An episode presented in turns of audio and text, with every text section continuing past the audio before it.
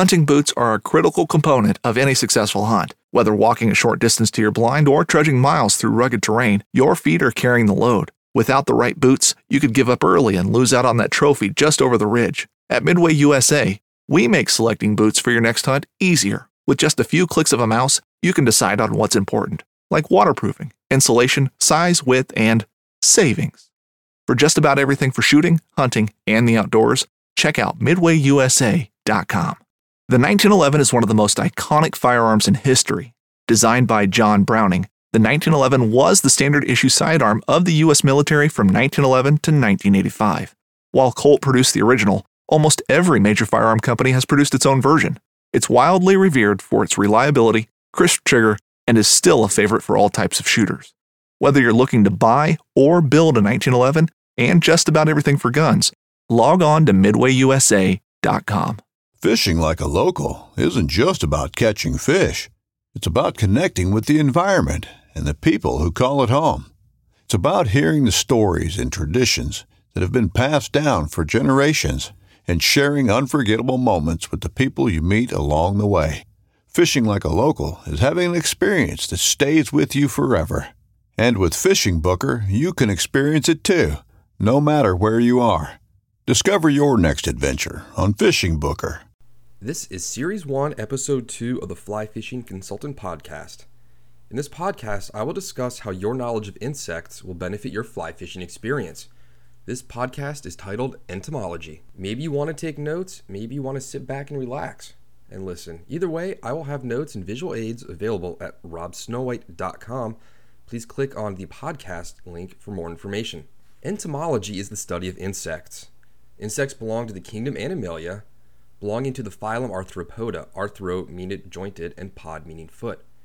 Now, taxonomic nomenclature would continue with class, order, family, genus, and species. You learned that in biology class, you never thought you'd have to use it again. I'm bringing it back to you now. Insects have been around for millions of years. Insects were the first organisms to fly, which allowed them to disperse in search of food, habitats, mates, which spread their genetic information, and escape predation. There are certain insects that spend a portion of their life in water and some that spend their entire life in water. These insects require a specific acidity or pH in that water, certain temperatures, and chemicals and other pollutants can affect them living in the water. Thus, if some of the insects I speak about in this podcast are not found in certain bodies of water, there's something wrong. They're the canary in the coal mine. They're predicting future environmental issues. And for the most part, I'm going to speak of freshwater insects that live in warm and cold water. Insects are, for the most part, small. They're limited by their exoskeletons in flight and locomotion, so they're not going to be too large, exceptions being giant beetles in Amazon and some large walking sticks in New Guinea.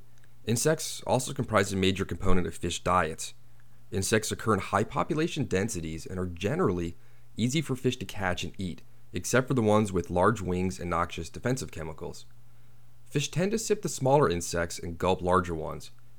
Insects are highly nutritious. They're composed of a complex carbohydrate called chitin, which is chemically the same as the structure of mushrooms. So next time you go to your local restaurant and order a mushroom pizza, you might as well be getting a caddisfly or mayfly pizza because chemically they're the same. And eating insects for fish is metabolically efficient. The amount of calories gained by eating insects is greater than the amount of calories lost in the process of pursuing, chasing, and consuming those insects. Insects are also considered R selective organisms. In ecology terms, insects that are considered R selective mean that they tend to be small, reach sexual maturity very fast, have a short gestation time, meaning the time from fertilization to laying eggs is quick, and then the eggs hatch into young at a very fast pace. Insects will also produce high quantities of offspring, which are generally left behind to fend for themselves. The theory being that the more offspring produced equals a greater chance that some of those will survive to pass on their genetic information. In this podcast episode, I'm going to speak of insect anatomy, life cycles, and different types of their metamorphosis. Some insects live their entire life in water, some live their entire life on land, we're going to call those terrestrials, and some live a portion of their life in water and emerge to adulthood on land. I'm going to mention the insect orders with Latin or scientific names. I will then translate the scientific name, and I'll use the scientific name down to the family level, which in animals ends in IDAE. I will also use common names, which can be confusing to some as common names are changed based on where you live. Some people might call a certain bug a firefly, while in another state they're known as a lightning bug. And then I'll describe each order and how it relates to fly fishing. Insects have what is called a bilateral symmetrical body plan, which means that the left and right sides are equal in shape and size. Their bodies are segmented and are composed of a head, thorax, and abdomen. The head contains organs for sensation, mouth parts for eating and defense, antennae, which are shaped depending on their need. For example, some moths have plume or feather shaped antennae, which increases the surface area for detecting airborne pheromones from females. So if a female is in the forest at night releasing pheromones saying she's ready to copulate, she's going to send these out from her body and they're going to be caught in the wind and a male moth maybe 7 miles away might detect one molecule of her and start following those with his antenna until he finds her in the forest. The head also contains eyes for sight. Now sight might not always form shapes. They're going to detect movement, light intensity, the eyes aren't going to make a perfect image like the Gary Larson cartoon or the fly looking at the woman coming to swat him. That fly is not going to have that exact image of a woman with a rolled up newspaper coming to smack it. It would be equivalent to you taking a handful of straws and putting them up to your eye, and each individual straw is going to pick up one point of the object it's looking at. Not always shape forming, but they're definitely going to pick up intensity of light and movement. You're also going to find in the head brains or ganglia, which is a mass or collection of neurons. Behind the head is the thorax. The thorax contains its own three segments, which contain the organs for locomotion. You'll find the wings, which in Latin translates to ptera, P T E R A. You're going to hear that word a lot throughout the podcast. You also find legs, which each insect has three per side. Each leg has six segments, and they're shaped based on their need. Mole crickets have large forelimbs for digging. Some insects have legs for grasping, and others, like grasshoppers, have them for jumping. You also find associated musculature for running, digging, grasping, jumping, swimming, and flying. Insects are the only invertebrates which have developed the ability to fly. And some insects have a non wing flexion mechanism, which means they cannot fold their wings flat against their back. After the podcast, you should be able to determine which organisms I mentioned have this based on my descriptions of where the wings are located in the adults. Behind the thorax, you'll find the abdomen, the abdomen is composed of segments, the maximum number being 11, and it contains the organs for digestion, defecation, and respiration. Terrestrial insects have tiny pits or spiracles on their thorax, but the majority are on the abdomen that open to the outside, and gas exchange occurs inside the organism, which prevents desiccation. Some aquatic insects live in water and don't have to worry about their lungs drying out. They have filament or feather like exterior lungs. An aquatic insects are going to tend to hold in areas where the water is turbulent because that's going to have the most amount of dissolved oxygen. The abdomen also contains defense organs such as stingers and bees, which are just modified reproductive organs, tails, and reproductive organs such as ovipositors. Ovipositors are shaped based on where and how an insect lays its eggs. Some are piercing to lay their eggs in other organisms, those are the parasitic insects Parasitic wasps will tend to have a longer ovipositor so they can be undetected while they're putting their eggs into another organism which is alive at the time. Now that I've talked about insect anatomy, let's discuss the different types of life cycles. As I mentioned before, some insects live their entire life in water, some live their entire life on land, and some portion of their life may be spent in between. The young insects will emerge from the aquatic life to the terrestrial life by swimming or crawling out of the water to adulthood, and then they're going to return to the water to mate and lay their eggs, making them an easy prey for fish. Fish depend on these emergences, or as we'll call them in fishing terms, hatches, for gorging themselves on food to pack on weight. The emerging stage is quite vulnerable as the insect is trying to break through the water's surface tension and get to safety while exiting their skin. This awkward stage makes them an easy target and a favorite food item for fish. Some insects can't break out of the water in their skin and will drown. Those are known as stillborns. Being able to identify the different stages of the insect being consumed by the fish and matching your fly to that stage, be it shape, color, size, is going to be key to your fishing success. There are three to four main life cycle stages of insects. The first being the egg, which is deposited by the female, then the larva or larvae, which is the feeding and growing stage, and in fishing terms, we're going to call this the nymph. Followed by the pupal stage. The pupal stage is inactive. The insect does not feed at this time. It's protected, encased in a cocoon. Followed by the adult stage, which is for feeding and reproduction. There are two different types of metamorphosis that I'll now speak of complete and incomplete. 85% of all insects go through complete metamorphosis. Complete metamorphic stages are egg, larva, pupa, and adult. Now, this is a complex life cycle. The organism is changing shape and morphology throughout its life, thus, the term morph in metamorphosis. The larvae are specialized for eating and growing. They have no compound eyes, and the wings develop externally. The pupa are a unique stage to this type of metamorphosis, and that can be considered like a mummy. It's protected, it's encased, it's not really doing much. It's growing and changing shape. The adult is specialized for moving to new locations and reproducing. The larvae and adult eat different types of food. A caterpillar eats leaves, and the moth eats nectar. This reduces competition between individuals of different stages for resources and allows them to take advantage of more than one habitat and food source at different life stages. This stage is more important to fly fishermen as we need to know the different shapes, sizes, and colors to match the variety of stages of the insect. The next type of metamorphosis is incomplete. This accounts for 14% of all insects. The life cycle stages go from egg to nymph to adult. The nymph is the feeding non reproductive stage. The nymphs also have a compound eye. Following the nymphal stage is the adult stage, which is the reproductive stage. Adult and nymph live in the same location at the same time and compete for the same resources. All stages look the same but are different sizes and colors. For an example, a grasshopper at the first nymphal stage could be one centimeter long, and then the second nymphal stage could be two centimeters long, the third stage, three centimeters long, and the adult would be four centimeters long. So, what does this mean to you, the fly fisherman? Well, you can have the same fly pattern, but in a variety of sizes to match the different stages. You can have a small foam bug that's one centimeters long, small foam bug that's two centimeters long, small foam bug that's three centimeters long, and then finally a fourth one that's four centimeters long. When you start throwing these flies to the fish, I don't think they're going to look up at the two centimeter long one and say, you know what, I was kind of in the mood for a third nymphal stage. You know, I'd rather have one that's three centimeters long. They're probably going to eat it. Don't worry too much about the specific size and color of the pattern. Just be sure you've got one pattern in a variety of sizes from small to medium to large to extra large.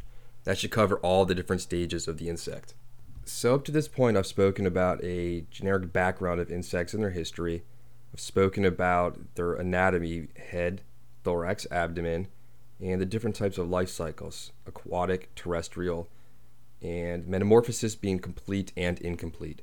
Now I'm going to speak about the insect orders, and these are the orders that I think are the most important to you being a fly fisherman. There are plenty of other orders out there, but we're going to focus on just a handful. The insect orders will start with Coleoptera, Diptera, Ephemeroptera, Hemiptera, Hymenoptera, Lepidoptera, Megaloptera, Odonata, Orthoptera, Plecoptera, and finally Trichoptera. See, I told you the word ptera, P T E R A, meaning winged, would be used later throughout the podcast. And within these individual orders, I'm going to mention the Latin name. I'm going to translate the Latin name. I will use the insect's common name, tell you the type of metamorphosis. I will describe different stages of its life. I will describe key identifying characteristics of each order and tell you how to identify them on stream with the naked eye. I will tell you locations in and around the water where you can find these insects. I'll tell you some common name examples and the representative fly imitations that I think you should use to imitate these flies. The first order are the coleopterans, which translated means shield wing. These are the beetles. They are the most diverse species of all insects. Over 40% of all named insects out there are beetles. Beetles have complete metamorphosis. They get their name from their forewing, which is heavy, forewing being closest to the head, hindwing being closer to the abdomen. The forewing is quite cumbersome and heavy. It's used to protect the delicate hind wings that are used for flying.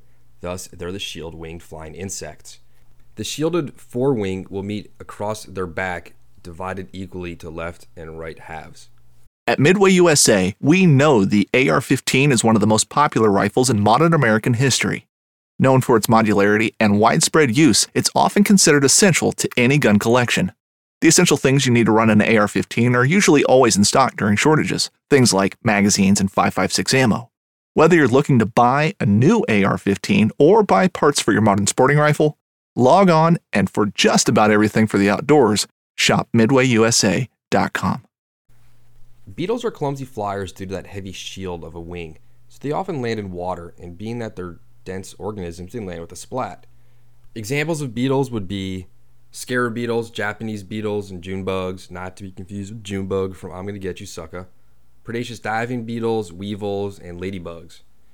Flies that you should use to represent beetles would be round and oblong in profile with that distinct beetle circular shape from below, which is the way the trout's going to see it. One of my favorite pastimes on Mossy Creek in Virginia is to go to the sycamore tree line section where you can't cast a fly due to overhanging branches. But on those branches and on the sycamore leaves, you can find a whole lot of Japanese beetles.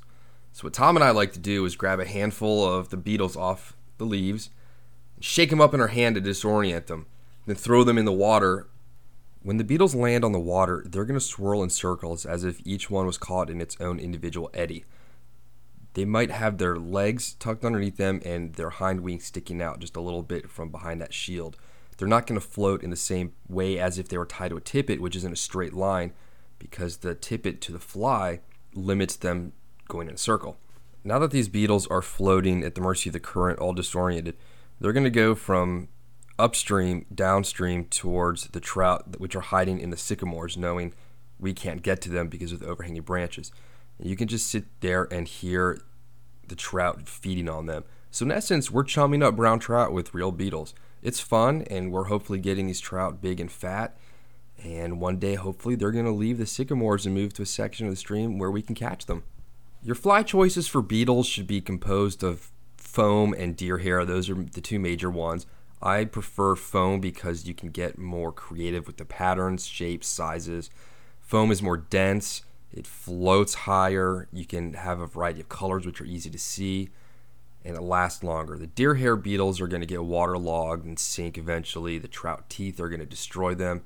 And I'll go into depth about beetle patterns and my preference for foam in my podcast coming up, which is going to be on flies. The next order are the dipterans or true flies. They have a forewing for flying, and their hind wing is diminutive and looks like a little badminton racket or ping pong paddle, and that's used for balance and is known as the haltere. A good example, if you want to see these, would be crane flies, which hang around your outside house lights at night in the summertime. Dipterans have complete metamorphosis and they hatch in mass all year, which provides consistent sustenance to the fish year round, especially in winter. If you consider a trout eating something so small, people always say, How are you going to catch a fish on such a tiny hook? Why are they eating such small bugs? Well, if you go to the movie theaters and you get a bag of popcorn, you're going to be pretty full after a while of just eating individual pieces. But together as a whole, you're getting a full meal. True fly larvae are round, they are slim and slender bodied with defined heads and no legs. The pupae have more developed appendages as they are morphing into an adult. One common example of dipterans you'll encounter fly fishing are the midges. Midges belong to the family Chironomidae. They're also known as the chironomids. They are present in high densities in winter tailwaters and spring creeks. Fish simply open their mouth and gulp the pupae and larvae which are floating at the mercy of the current as they struggle to hatch to adulthood. Some examples of these flies would be houseflies, horseflies, mosquitoes. Another example would be the crane flies, which are about the size of the palm of your hand. A girl in college once referred to it as a mosquito hawk. I'm not sure if that was the name of it where she was from or if she thought they were actually mosquitoes, but I'm glad mosquitoes are not the size of the palm of our hands. Other examples would be those tiny flies or midges, salmon maggots, which are the larvae of flies which are laid on the rotting carcasses of salmon on the edges of the riverbanks. You can see some nice pictures of those on my website, and all sorts of grotesquely awesome parasites. Just Google the word botfly and eye, hit images, and you'll know what I'm talking about. Larvae and pupal fly imitations, you might want to throw brassies, thread midges, and crane fly larvae. And adults would be Griffith gnats, which can be a single fly or a conglomeration or a whole bunch of individual midges or gnats that are mating above the water surface and they're all flying around in different directions trying to mate. So it's basically an orgy. And then they just basically lose track of their flight and they fall into the water. They're too confused to uh, fly. Some other fly representations would be mosquitoes, black gnats, anything kind of tiny that's going to float in the surface or surface film. The next order are going to be the ephemeropterans or mayflies. Their name translates to short lived flying insect, which is a misnomer because the adult stage is short living, and that's pretty much what people saw when they described them first. They're known as your mayflies. Mayflies are an indicator species as they require certain environmental factors to live, such as water quality, the acidity or pH, and clarity and temperature. So if you're not finding them in streams where they should be, you know that the water is off a little. Mayflies have incomplete metamorphosis, and they are a rather ancient order characterized by their unique tails known as caudal cerci and an additional molting stage as the adult known as a subimago. The mayfly larvae sometimes have prolonged lifespans, which is again part of their misnomer. And the larvae are usually streamlined, dorso ventrally flattened, or top to bottom like a pancake, which allows them to live in and around the stream bottom detritus and debris while being held to that detritus and debris without being swept away by the moving water. And they're at risk of being eaten as they leave the water state. Often you'll see them floating down the stream like a regatta with their wings propped up once they have hatched. The ones that don't hatch are going to be consumed by the fish, and you'll also see the fish taking these ones that are floating downstream. You just have to throw your fly and make sure it's got a drift proper, which is going to be having the same speed and direction as the naturals. The adults have bulging eyes. Their large wings are folded above their head at rest, which means they do not have that wing flexion mechanism. And usually an extended abdomen. You'll note that on the fly representations, some have extended bodies past the bend of the hook. The adults have a short lived adult life. Their mouth parts are vestigial, which means they're non feeding. The goal of the adult mayfly is to pass on its genetic information. So once they mate, they pretty much die once the adults die, they're going to float downstream and their wings will be horizontal to their bodies. Their wings don't really have that non wing flexion mechanism now. It's going to be to the sides as if they were flying, and these are known as spinners. You can find flies that reproduce this exact stage in their life cycle in the fly bins or if you want to tie them yourselves. Examples of mayflies include the drakes, sulfurs, blue winged olives. Blue winged olives are known as BWOs. If you want to throw flies that represent mayflies, the larvae, you could start off with a hare's ear nymph and a pheasant tail nymph. Those are pretty basic. You can get more complicated ones, but those are easy to tie. They're stocked in every fly shop, and they're a go to fly of myself and Tom. Adults, Catskill style dries, which are going to have the hackle and the little two posts sticking out. The tail will be long and extended to keep the fly balanced on the water. These will be Hendricksons, March Browns, Quill Gordons and then their Wulff equivalents. Lee Wulff revolutionized these style flies by putting on a thicker post, thicker body, and a beefier tail, which allowed them to float higher in the water and be seen by the fishermen. Other examples would be BWOs, Tricos. Trico is the abbreviation of their family name, which I don't want to pronounce because I will mess it up. Sulfurs, which get their name because of their color, they're yellowish. White millers, which are also known as the white flies and drakes. Drakes are a big hatch out west in the end of the summer. White millers around here are pretty big on the Potomac River and the Yellow Breeches of Pennsylvania. If you're on the Breeches in the summertime, it's as if someone turned on a light switch and all of a sudden the sky is full of all sorts of sized flies, particularly the white flies, and the fish go crazy. And it gets very crowded out there, so it's better to hear the stories about them than actually go and experience it yourself. Not only do these hatches draw a lot of fish, but they're going to draw a lot of fishermen. So crowding on small streams can be difficult. So we can talk about fishing ethics and crowding in a different episode. However, up next, we have lepidopterans, which means scale winged flying insects. These are known as your butterflies and moths, and they have complete metamorphosis. Adults drink calorie rich nectar as a flight fuel Flying is a high calorie requiring activity and requires glucose, Glucose in its purest form can be found as sugar water from plants. Butterflies are also characterized by their wings to the side or horizontal at rest, where moths are characterized by wings over their back at rest. Butterflies typically are out during the day, moths are typically out at night. Lepidopteran larvae are known as caterpillars, and these can be hanging out in trees and going from branch to branch on a strand of silk. Sometimes they lower themselves into the water, or they just happen to fall in the water. A defensive mechanism of some caterpillars is just to drop off the branch they're on when something approaches them. In my experience, fish don't like to eat the hairier caterpillars. We used to feed them to the sunfish on Lake Audubon and Reston growing up, and we never really got to chum any fish up with the caterpillars. If you got little green inchworms that were hairless, fish tended to eat them. These hairs are known as urticating hairs, and they're irritants. If they get stuck in your skin or mucous membranes, they are going to be quite painful. One time, Tom and I were fishing the Salmon River New York, and it was warm out, so he put his wading jacket on the shore. One of these brightly colored hairy caterpillars crawled in his sleeve, and as he put his jacket on, the caterpillar rolled up and down his arm as he put the jacket on, and basically all the little hairs punctured him the entire time. So his arm ballooned up to about the size of a football, and we had to get him some Benadryl very fast. He was not a happy camper. If you want to impersonate the larvae, green weenies, San Juan worms, deer hair caterpillars will all work. Sometimes you can sink them if you want to have a caterpillar that's drowned. Adults, examples, monarch skippers, Noctuidae, which is the family of ugly brown moths, as my entomology professor called them. Tiger swallowtails. I don't know if too many adult Lepidopteran patterns. Mike Heck from Pennsylvania once gave me a white deer hair moth pattern, but I think he said he caught more bats accidentally on it than fish. I don't really have any good butterfly or moth anecdotes, except my dad once cut open a red bell pepper and an adult moth flew out. So now you're thinking, how does that story relate to lepidopterans? Well, as I said before, larvae are going to eat one type of food source and the adults another. So caterpillars are going to eat fruits and vegetables, mainly leaves. The adults are going to drink the nectar.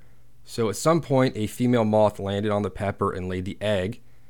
The egg hatched into a larva, which consumed probably the inside of the pepper. I don't know if it intended to end up on the inside, but it probably wanted to pupate and fly the other direction. However, it was on the inside, and luckily for that moth, we cut the pepper open and he flew off. The next order are the hemipterans, or half winged flying insects. They're also known as the true bugs. They have incomplete metamorphosis.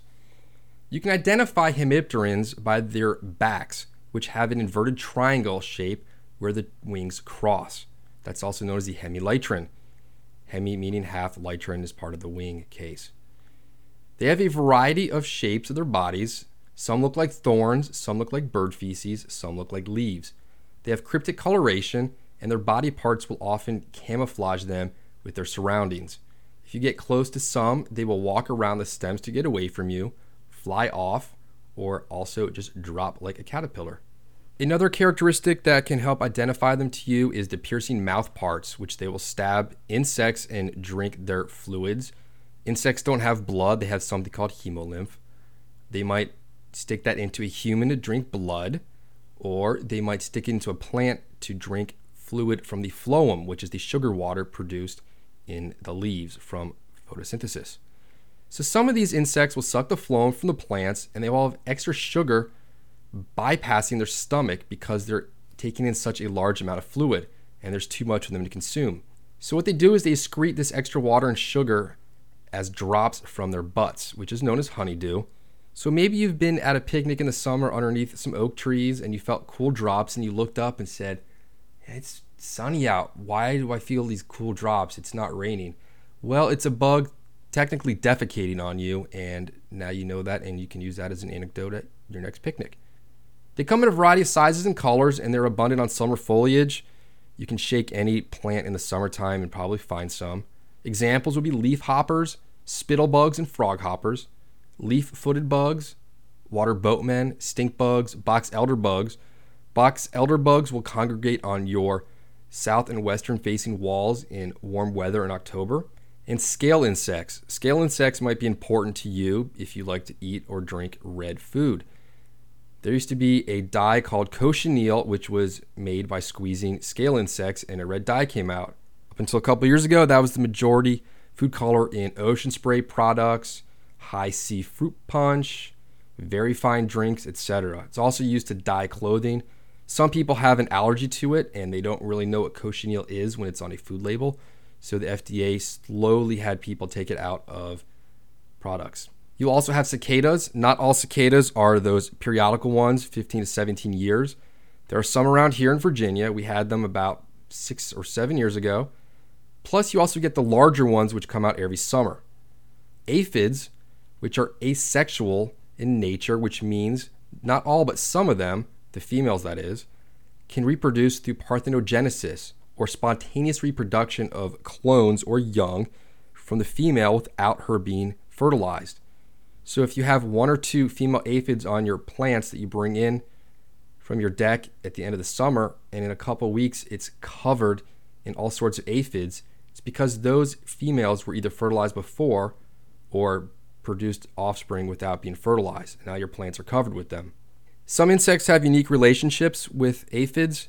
Most notoriously are ants. The ants like to drink the honeydew that comes out of their butts. So they basically just have little farms of aphids and they use their antenna. They sort of tap their butts or abdomen and they will excrete it on contact. So what do the aphids get out of the relationship? The ants protect them. So if you go near them, the ants are going to defend the ants and the aphids. And you can see this in one of my photographs from Boulder Creek, Colorado on my website. There's also a beetle, the ladybug, in the photo, and she is there eating aphids. If you have an aphid infestation in your garden, one way to get rid of them is you can order online or go to your local horticultural center and you can get a bunch of refrigerated ladybugs. They're refrigerated because they are cold blooded, and if they're cold, they're slowed down metabolically and they can be in a state of suspended animation for a while. So they don't really need to eat, sleep, drink, whatever. So you get them, release them in your garden. They're the number one predators of aphids. They'll do a lot of damage to them. However, they fly, so they might fly off from your garden. Either way, you've got rid of some of your aphids. Examples of flies Vince Marinaro created the jassid to represent the leafhopper. My splat cicada, or pretty much any small foam terrestrial, should work. As long as it's got legs, the fish can see it, it floats, it makes a nice little splat on the water, you should be okay. I've never really had a fish reject the fly saying, you know, that's just not the right size aphid, that's not the right size leafhopper, stink bug, wheelback bug, etc. Next up are the hymenopterans, and if you haven't caught on yet, I'm doing these alphabetically. Hymenopterans mean membrane winged flying insects. They're known as your ants, bees, and wasps. They're also known as your social insects because they live in colonies together. They exhibit complete metamorphosis. They have a very thin forewing if present, and hindwing. Not all have wings. If you look up velvet ant, which is a black and red hairy little wasp, they don't have wings. They walk around on the ground and they look like ants. You touch them, they can sting you. Wasps also have a unique identifying characteristic, which is a very narrow segment joining the thorax to the abdomen known as the pedicel. Bees are unique because their stinger is a modified female reproductive organ. Thus, worker or male bees can't sting you. So when you flip through the Guinness Book of World Records and there's a guy covered in a bee beard or a suit of bees, he's in no danger because those are all males and males don't have stingers. The person probably has a locket around their neck, and inside that locket is a female or a queen releasing pheromones. All the males are attracted to her. Ants produce something called formic acid, which is why they are the family Formicidae. That little bit of formic acid may be quite appetizing to trout, which may account for trout singling out ants in the summertime. I've eaten ants before. It's as if you poured a little bit of lemon Kool Aid into your hand and ate the powder. I'll see if I can find the pictures of some high school friends and I in the Amazon eating lemon ants, which is uh, how I got the analogy of lemon Kool Aid. This upcoming concert season will be all about the boots, and Tecovas is your stop for the best in Western style. Tecovas has seasonal and limited edition offerings this spring and summer, including men's and women's boots, apparel, hats, bags, and more. All Tecovas boots are made by hand in a time honored tradition with timeless styles that are always on trend. And Tecovas has first wear comfort with little to no break in period. It's hard to find this level of comfort paired with this level of style. Stop by your local Tecova store have a complimentary drink or two, that's WCB style, and shop new styles. The smell of fresh leather and friendly staff are at your service. Many stores even have leather custom branding to make your boots truly personalized. And with regular live music and events, there's no in store experience like it. If you can't make it into a store, just visit tecovas.com. That's T E C O V A S.com.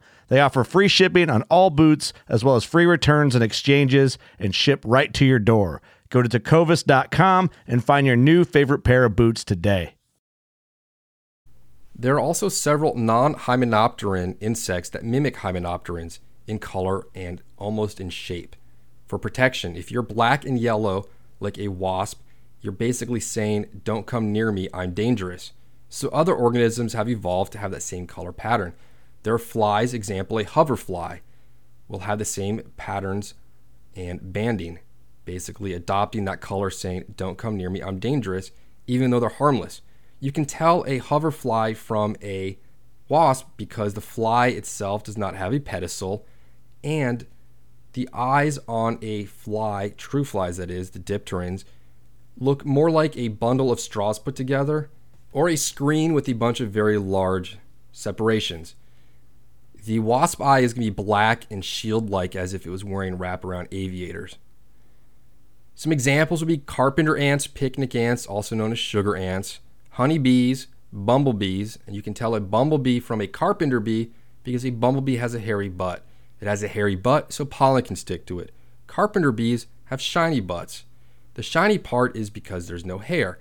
If you dig and tunnel through wood, if you have hairs on you, it's going to impede with you going through that tunnel. Also, cicada killers, which is a very large wasp. I once saw one take a three inch cicada out of the sky in the summer it held the cicada against a tree and stabbed it repeatedly with its ovipositor or stinger, which basically made the cicada alive but paralyzed. The female then laid eggs inside of the cicada. Those eggs would hatch to larvae, which would feed from the cicada the inside out and then hatch into adults. Kind of gruesome, but very cool. Yellow jackets, parasitic wasps, uh, such as ichneumons, would be examples. You see a lot of ichneumons on your outside lights at night in the summertime. Very long pedicel. And if you don't know what that cicada killer is, look it up. It's pretty cool. They are huge. Fly examples cork bees, thread ants, dubbed ants, foam ants, and the ever famous Chernobyl ant. The Chernobyl ant can be tied in a variety of colors and sizes. I carry them from small, medium to large to represent basically any of these hymenopterans, and flies I'm going to talk about next. Which brings us to the next order, which are the megalopterans, or giant winged flying insects, known as Dobson flies and fish flies. They have complete metamorphosis and they have some very unique characteristics other than being huge. The larvae are known as hellgrammites and they are nasty little critters, but extremely important to fly fishing. I once got one in my shoe and it bit me, and I stuck it on a fly and I caught about seven smallmouth before the little bugger came apart into a couple pieces and was no longer useful. So, how did it bite me? Well, I'll get into that. Hellgrammites can be up to several inches long. They are dorso-ventrally flattened with several tactile appendages, which are similar to caterpillar legs, which are not exactly legs, they're premature or prolegs. And the Hellgrammite legs are separated by puffy white external lungs. I used to keep these guys in my fish tank, and you would see these little legs moving like a centipede, and little white pom poms of gills sticking out. They live under rocks and logs and among detritus and have very large mandibles, mandibles being jaws, and they're very hard and they will bite you. If you buy them as bait, sometimes they will cut the heads off of them before they sell them to you. Adults can be identified by having large pincer like mandibles on the males with huge wings that extend past the abdomen, thus the name giant wings. Those wings are heavily veined like a leaf, and they also have long antennae. The adults leave the water and can be found near gas station lights along the river in the summertime. You could say that hellgrammites would be positively phototrophic, which means they're attracted to light. So Tom and I were driving through the GW forest, and his headlights were being attacked by hellgrammites. He stopped the car, and I got out to look, and these things, I swear, were coming after me to bite me. They were the size of sparrows, small bats, whatever, but uh, it wasn't pleasant, and it was like being in a horror movie. They were swarming the headlights. You know, I needed a tennis racket to get them out of my way. The adults are leaving the water in search of mates and headlights and people to attack, like myself. They're going to mate, and the females are going to return to the river, and they're going to lay a velvety white patch of egg mass on the rocks. The eggs will then hatch to larvae. The larvae drop into the water and grow into hellgrammites. Flies that you want to throw, if you want to throw hellgrammite patterns, go with Bill Skilton's hellgrammite. It's got the mandibles, the flattened head, the extra legs, the gills. It's got a great looking body. I'd also go with any kind of black woolly bugger fished along the bottom, anything black, zonker strips. And when hellgrammites move throughout the water, they're going to be walking on the bottom, but if they're actually suspended in the water, they're going to move in sort of a V shape because they're going to flip their head towards their tail and then back again, sort of swimming through the water. Adults, big flies, cicada flies will work. You can use big stonefly patterns, which we'll talk about soon, and Chernobyl ants. The next order are the odonates or odonata. These are your toothy insects, known as dragonflies and damselflies. They have incomplete metamorphosis. All larvae of the odonates are predaceous. Dragonflies have their wings horizontal when at rest. They do have a wing flexion mechanism.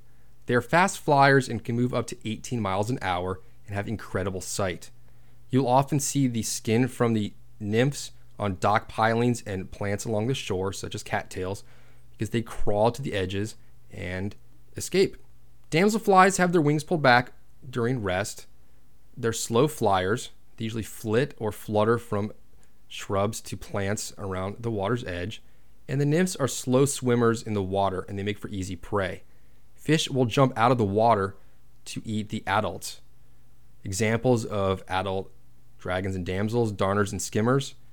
Flies you want to throw, marabou damsel nymphs, my quick damsel nymph, which is three or four feathers tied to a hook with some dumbbell eyes. Those are my go to flies for any situation. I've caught fish in fresh and salt water. I don't normally fish dragonfly nymphs. I've never really discovered a pattern that I like to tie myself. There's a whole lot of adult patterns out there from damsels and dragons, usually pretty intricate with a lot of extra parts. We'll talk about those parts in the next podcast on flies. The dragonfly and damselfly adults I prefer to tie are fairly simple. They have foam head, abdomen, and thorax, and an extended thorax made of rubber legs. They have a pretty simple set of wings made from synthetic hair. They're quite effective and they're easy to tie and they work, so I go with that. The next order of insects are orthopterans. Orthopteran meaning straight winged flying insect.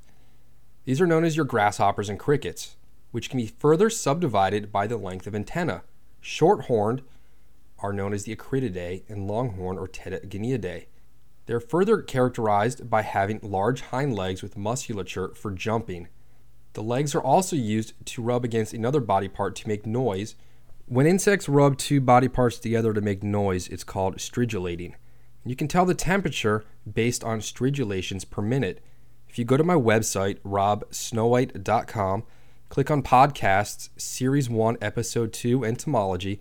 I have links for two different calculations for how to do this yourself. Insects being cold blooded, their body activity will be directly related to the ambient temperature. So if it's colder outside, they're not going to move their body as much, and thus the stridulations will be fewer and far between. If it's warmer out, they can move their bodies more and they will produce more sounds. Orthopterans are not the best flyers, so that's one reason why they end up as fish food. They usually fly to escape predators and land whichever direction they can fly, and they can't fly for too long, so if they end up over water, they're going to land in it. They're also going to fall off of branches, shrubs, and other plants lining the water. You can chum up fish with grasshoppers if you take one and shake it in your hand to disorient it. You got to throw it fast in the water. If you don't throw it fast enough, it's going to take flight before it hits the water. They're either going to float downstream with the current or they're going to swim to the bank. If you don't disorient them enough, they're going to swim to the bank and you won't be able to see a fish eat them. I forgot to mention that these insects have incomplete metamorphosis, so if you want to carry patterns, you can really only carry one pattern, but just make sure it's of different sizes small, medium, large, and extra large. Some examples of orthopterans are green tree crickets, black crickets, katydids, grasshoppers, etc. Fly examples would be foam hoppers, Dave hoppers, Letort hoppers, Scott Sanchez patterns, and of course, my own patterns, which you can find on my website, robsnowhite.com. Grasshopper patterns are great in a tandem dry dropper rig, which is when you have a foam or deer hair hopper as your lead fly, which is tied closest to the fly line. From that, you'll have a piece of tippet 18 to 24 inches of a lighter material tied to the bend of the hook and a smaller fly tied to that. It can be a dry or a wet fly. If your dry fly disappears and you see your grasshopper move, you probably have a bite and you can set your hook. You're using it as a strike indicator. The fish might also go for the larger fly. If the fish doesn't want the larger fly, it might decide to take the second one, which would be your ant. Another benefit is you can float the hopper with a nymph suspended at that 18 to 24 inch depth below it, knowing that you are not going to snag your dropper fly on the bottom. So if you see your grasshopper go down, lift your rod, set the hook, you might have a fish. The next insect order are the plecopterans, which translates to tent wing. These are your stoneflies. The adults are characterized by having their wings folded over the thorax and abdomen at rest. They have complete metamorphosis and, like the mayflies, are intolerant to pollution. The larvae are similar to mayflies but bulkier. They are dorso-ventrally flattened with shovel shaped heads and prominent wing cases on the thorax, pronounced legs protruding to the side, usually at a 90 degree angle, and one pair of prominently forked tails. The larvae tend to climb out of water on rocks and waders, and they will climb up on you, and you won't notice them until they get on your neck or crawl across your sunglasses. Stoneflies hatch throughout the year, with the winter hatches producing constantly feeding fish such as steelhead and trout closer to tailwaters. Large stoneflies can be whole meal in one gulp and may look like hummingbirds in flight. Some examples of stoneflies would be yellow sallies, salmon flies, golden stones, and that little black winter stone. You can see those a lot around here on the Potomac, crawling around this time of year on rocks and logs along the riverbank. Larvae examples would be Kaufmann stoneflies and any of Mike Mercer's poxybacks or other stonefly patterns. Mike Mercer, you can find his flies at The Fly Shop. Mike Mercer's flies are quite intricate and detailed, and I've caught quite a lot of trout, salmon, and steelhead on his various patterns. I would definitely look into the website and check out the fly shop. Adults, you want to throw stimulators, pillow stones, foam stones, Chernobyl ants will work, anything that's sort of large and big. And if you're into a big hatch, make sure you're throwing them at the right speed of the water so you're not confusing the fish as to why your fly is moving faster than the naturals. The next order are the trichopterans or hairy winged insects. These are known as your caddis flies and they have complete metamorphosis. The larvae live in, around, and amongst rocks, logs, and detritus on the stream bottoms. They may or may not build housing or casings depending on the species. Some housings are made of silk, which is excreted from their abdomen, and they'll combine that with sand, rock, and detritus to form a housing. Some of the housings are attached to the substrate, and some are attached to their bodies, which makes them look like a little green worm in the sleeping bag, and those are mobile. Abdominal hooks will hold the housings to their bodies so they don't get swept away. I once found a caddis with a case made of minute snail shells. These were the itty bitty ones the size of a pinhead, and all of them were oriented in the same direction. Before I realized what a cool find I had, I threw it back in the water and not realized it. Larvae have round worm like bodies with pronounced heads and legs, and they swim to the surface trailing their skin, which makes them vulnerable. Those are going to be your caddis emergers. The adults have an erratic flight pattern and swarm over the water when they're mating. The adults sometimes hatch in mass, such as black caddis in the Shenandoah National Park of Virginia. The mothers Day hatch on the Arkansas. And once, my wife and I were driving from Breckenridge, Colorado to Aspen, and the caddis were so thick on the eagle and the roaring fork that we had to turn on our windshield wipers. Larvae imitations would be green wire caddis and gummy caddis and green weenies. Emergers would be Gary LaFontaine patterns, Adults would be hair caddis, Goddard caddis, Hemingway caddis, and small stimulators. There's a plethora of caddis larvae and adults. Find one that you like, that works for you, and that you can see, and stick to it. To summarize what I've talked about in this episode, I've been trying to keep it simple and not too technical. I described the background on insects and their importance with relation to fish. I described insect anatomy, life cycles, and different types of metamorphosis, the insect orders, Latin names, Latin names translated, and their common name, or at least the common name as it relates to me in Northern Virginia. I've described the different stages in their life cycles and key identifying characteristics for you to identify them on the stream with the naked eye. I've told you their location in and around the water so you know where to throw your fly. I've described some representative examples by common name and their representative fly imitations for you to tie or pick up at your local shop. And overall, fish eat bugs because the bugs often come to them in the current, unless the fish is in a lake or pond and they're swimming to find it. They don't have to go after them in streams. Just as you can fill up on a bowl of popcorn, a fish can fill up on tiny midges. So get out there, appreciate insects, look at your car's grill in the summertime, shake some plants along the stream, look under leaves, turn over rocks in turbulent water. Put a fine mesh net in the water and then kick up the rocks and see what gets caught in that net. And don't forget to look up when filling your gas tank your rivers at night. You'll find caddisflies, mayflies, and Dobson flies hanging out attracted to that light. I thank you for listening to the Fly Fishing Consultant podcast on entomology. For more information, questions, or comments, you can reach me at robsnowhite.com. That's Snowhite with one W. And if you'd like to support the Fly Fishing Consultant podcast, please visit dragonflyfishing.com. The next podcast will be my rants and theories on flies. I hope it's entertaining and educational, and I hope you download it. Until next time, I wish you good hatches.